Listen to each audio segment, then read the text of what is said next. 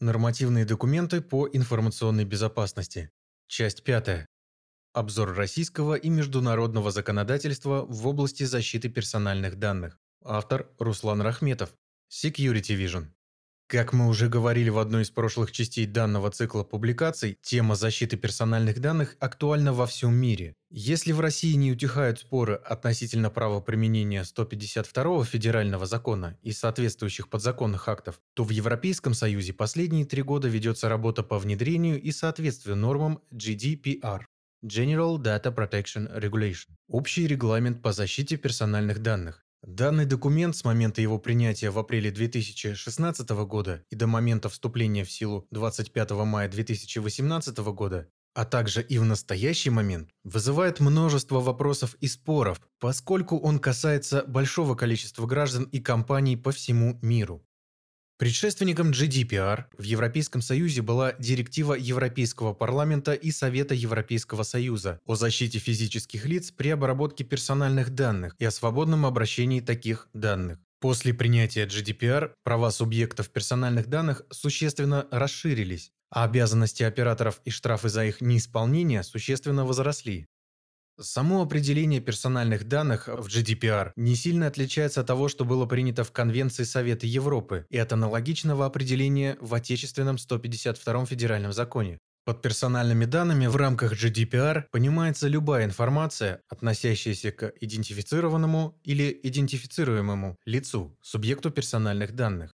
Под идентифицируемым лицом понимается то лицо, которое может быть идентифицировано, прямо или косвенно, в частности, с использованием таких идентификаторов, как имя, идентификационный номер, данные о местоположении, онлайн-идентификатор или при помощи одного или нескольких факторов, специфичных для физического, физиологического, генетического, умственного, экономического, культурного или социального статуса этого лица.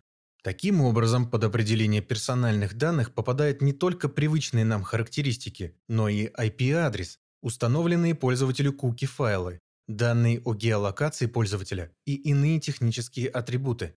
Новым важным термином GDPR является профилирование, под которым понимается любая форма автоматизированной обработки персональных данных в целях оценки определенных аспектов личности, в частности для анализа или предсказания работоспособности человека, его материального положения, здоровья, личных предпочтений, интересов, поведения, местоположения или передвижений. Как и в 152 федеральном законе, в GDPR используются такие понятия, как обработка персональных данных, обработчик, оператор, трансграничная обработка, псевдонимизация и подобные универсальные термины. Зона действия норм GDPR распространяется на всех операторов, которые обрабатывают персональные данные граждан ЕС и иных граждан, находящихся на территории ЕС. При этом оператор может не иметь представительства на территории Европейского Союза, а его автоматизированные системы могут также быть за пределами Европейского Союза. Примеры, касающиеся операторов компаний из Российской Федерации. Российский банк должен соответствовать нормам GDPR при обработке данных своих клиентов граждан РФ при их нахождении на территории Европейского Союза.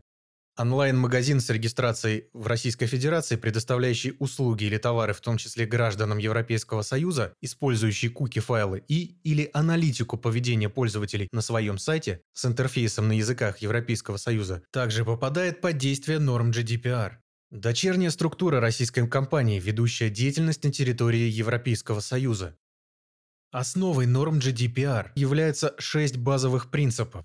Принцип первый – законность, справедливость и прозрачность обработки. Это соответствие обработки персональных данных законодательству, выработка исследования публично доступной политики по работе с персональными данными, так называемая privacy policy. Второй принцип – ограничение целей обработки. Эта обработка персональных данных осуществляется для определенных, четко выраженных целей и не дольше, чем того требует достижение указанных целей. Третий принцип – минимизация данных. Это обработка ровно такого объема персональных данных, которые требуются для достижения целей обработки.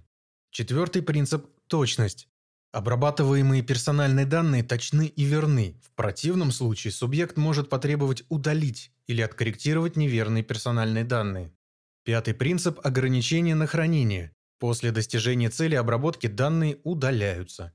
И шестой принцип – целостность и конфиденциальность.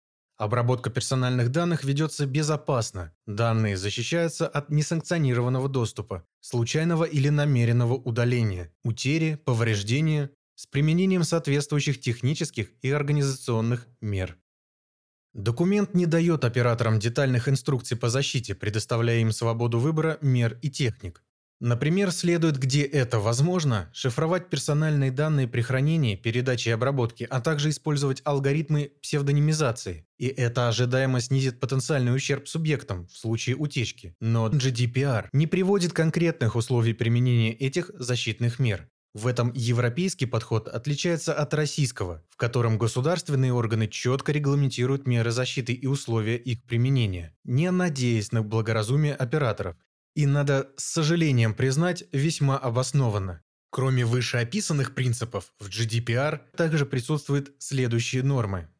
Норма первая. Субъекты персональных данных обладают правом на получение доступа к собранным о них данным, правом на корректировку и удаление неверных персональных данных в системах оператора, правом на забвение, то есть на удаление персональных данных по их просьбе, правом на перенос данных из одной системы в другую в машиночитаемом виде, правом на отказ обработки персональных данных системами искусственного интеллекта, системами профилирования и автоматизированными системами принятия юридически значимых решений.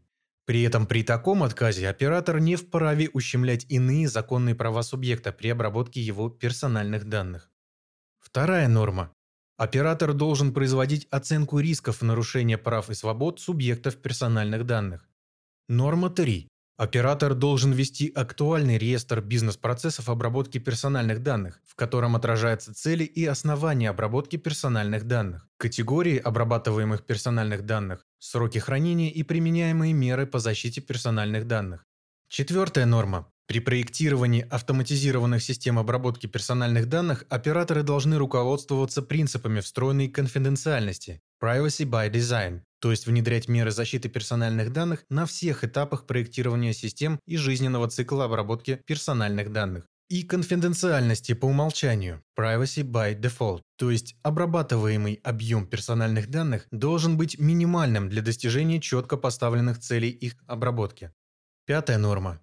Согласие на обработку персональных данных должно быть дано субъектам персональных данных в виде активных осознанных действий, Оператор не имеет права считать согласие субъекта данным по умолчанию, как не может и не давать пользователю выбора или не предоставлять ему возможность отозвать согласие без ущемления интересов. Шестая норма. Оператор должен назначить ответственного за защиту персональных данных Data Privacy Officer в случаях, когда обработка персональных данных ведется публичной компанией. Компания ведет систематическое профилирование большого количества субъектов персональных данных. Компания обрабатывает большой объем данных о судимостях, нарушениях закона или большой объем специальных категорий персональных данных. Например, сведения о расовой, национальной принадлежности, политических, религиозных, философских убеждениях, биометрических и генетических данных, данных о состоянии здоровья.